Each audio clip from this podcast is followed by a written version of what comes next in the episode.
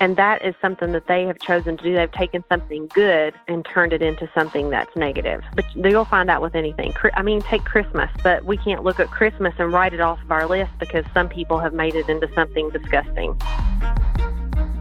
Welcome to The Dismantle, creating community, not converts.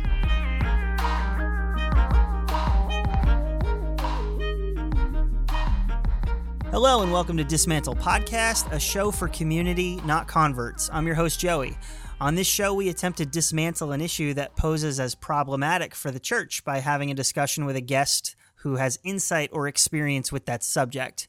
Now, if you're new to this show, we're not always going to agree, and that's okay, but we're not going to argue because our goal is to gain understanding and perspective by sharing views in a way that builds bridges, but not barriers. Our guest today is Stacy Myers. Stacy is the brain behind HumorousHomemaking.com, a page aimed at empowering women with simple home management methods that work. She is also on Instagram under the same name, posting content about parenting, recipes, and comedy. Stacy, welcome to the show. Thank you so much for having me. I'm so excited. It's so great to connect with you. Thank you for saying yes. Oh, I'll say yes anytime. That's my new motto for the year. I like that. So, Stacy, before we dive into our topic today, can you give us a little bit about how you first got introduced to church, to faith? What's some of your spiritual background? Well, I was probably in church as soon as my parents could get me there after I was born. I've been raised in the church. Whenever my parents first got married, they attended a Methodist church, and then a little bit after that, they attended a Pentecostal Church of God. And now my dad is actually a Presbyterian minister, and my husband and I attend a Presbyterian church. But I have been in the church my entire life. I don't know life without the church.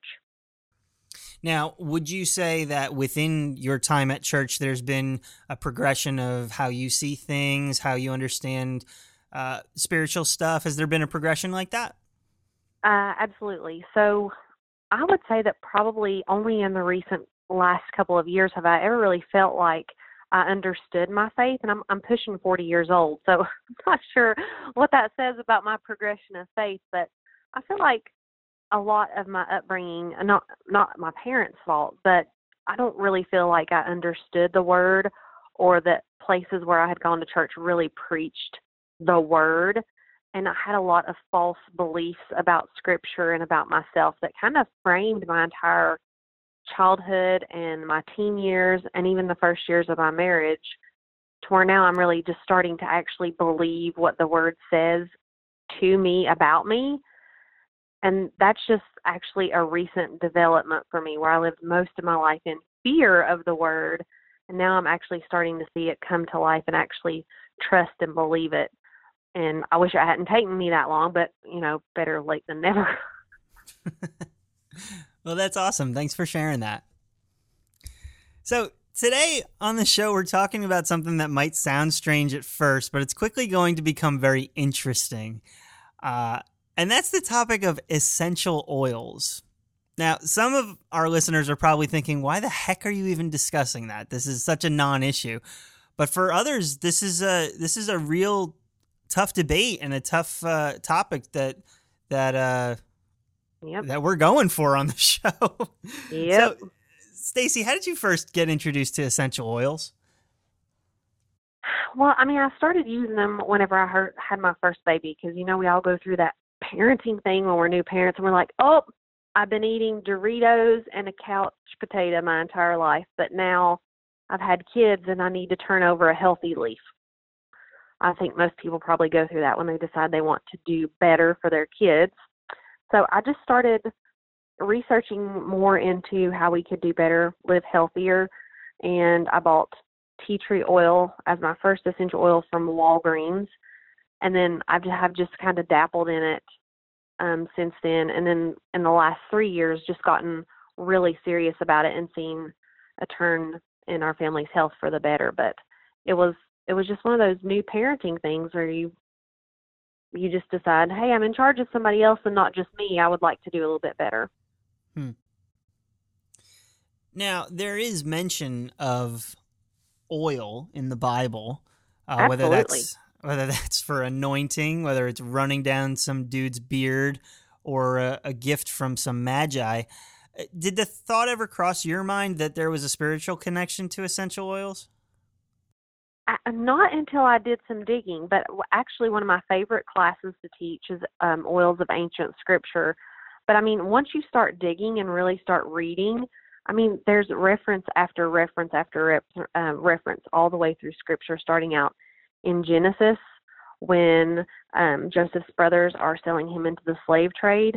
The slave traders coming through were trading myrrh, which was an essential oil.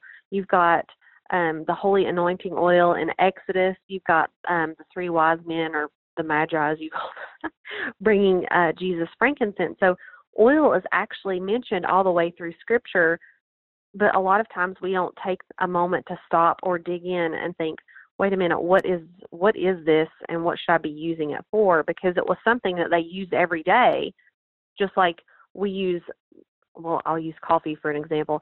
I use coffee every day. It is my jam.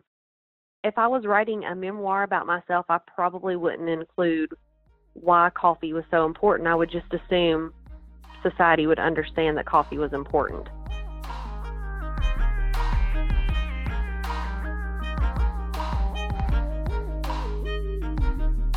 As with most issues, there's two sides of this one. Some view it as exactly the way that you're describing it, that there is benefits to it and it's actually found within the Bible. But then there's another side that views it as cultish, and that the occult uses essential oils due to their beliefs of containing spiritual properties and sacred energies and all of that. What are your thoughts on that?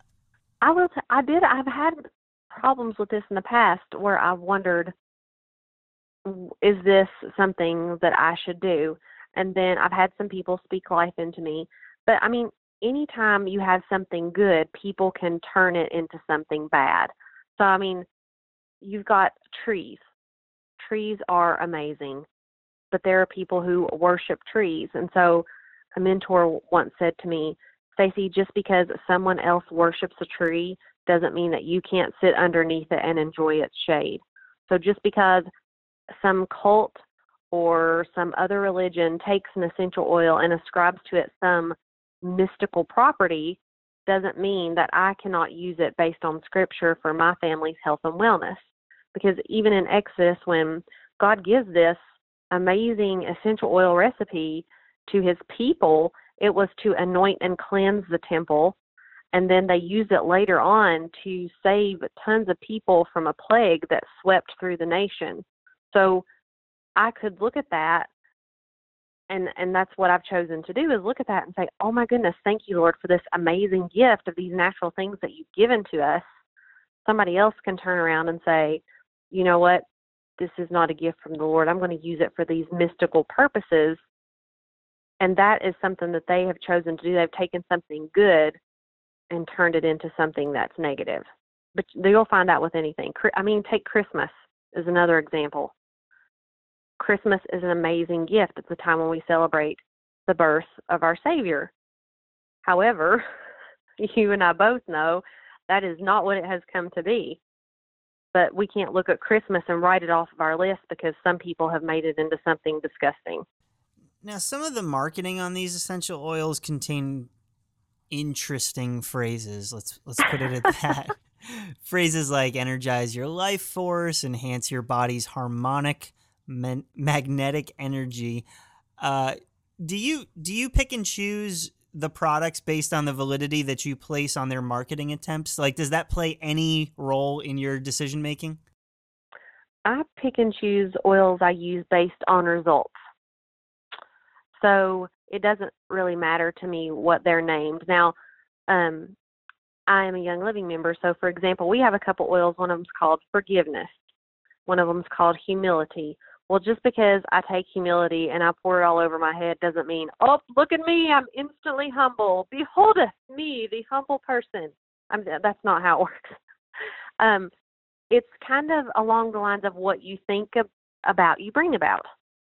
So if I'm really working in my spiritual walk on the Lord helping me be humble and showing other humility, and I use that humility oil as I'm working through this process. Then I'm able to kind of focus on it a little bit more. And also the next time I smell that oil, if I'm using it as I go through this process in my spiritual walk, it's going to have a significance for me based on the smell. Just like if you were to smell something that you attribute with a positive memory when you're growing up. I always use the example, when I was growing up on Thanksgiving, we always looked through that JCPenney Wishbook. Do you remember those? They were legit. I can still tell you how that smells, and it's been 30 years, but I still remember. And if I was to smell it today, I would have an instant warm and fuzzy feeling because of how I view that memory. So when I can connect a smell to an emotional response or something I'm working through, it helps me later when I smell that oil. So do the names mean anything? No, it's something somebody put on there. But when you look at it in a positive manner, humility, forgiveness, release, as you're thinking on it and using the oil at the same time, it just kind of helps your mental process.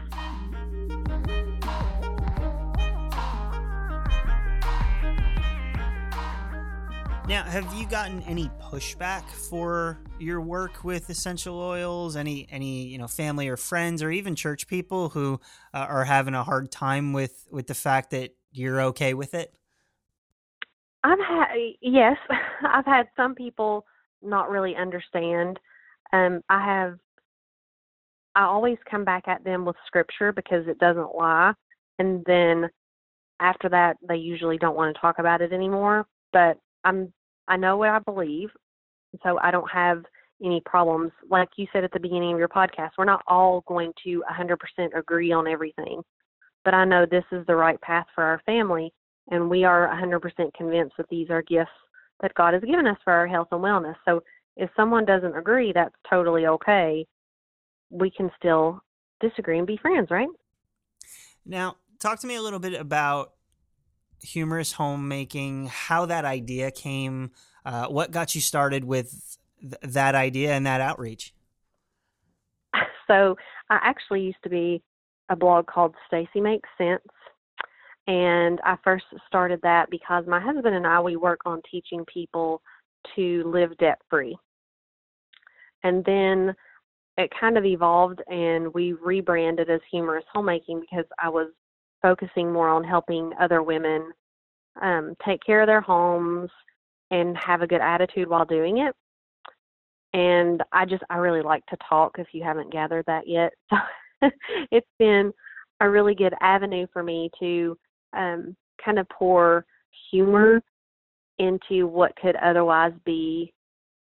I mean, we talked before this podcast, and you're home with your kids, and then your wife is home with your kids. It can be a thankless job where you're like, oh my gosh, all I'm doing all day, every day is scrubbing this toilet and cleaning up these crumbs, and nobody cares. So if we can have a little bit of humor to go along with it, oh my gosh, it makes our job so much easier and so much more delightful and fun.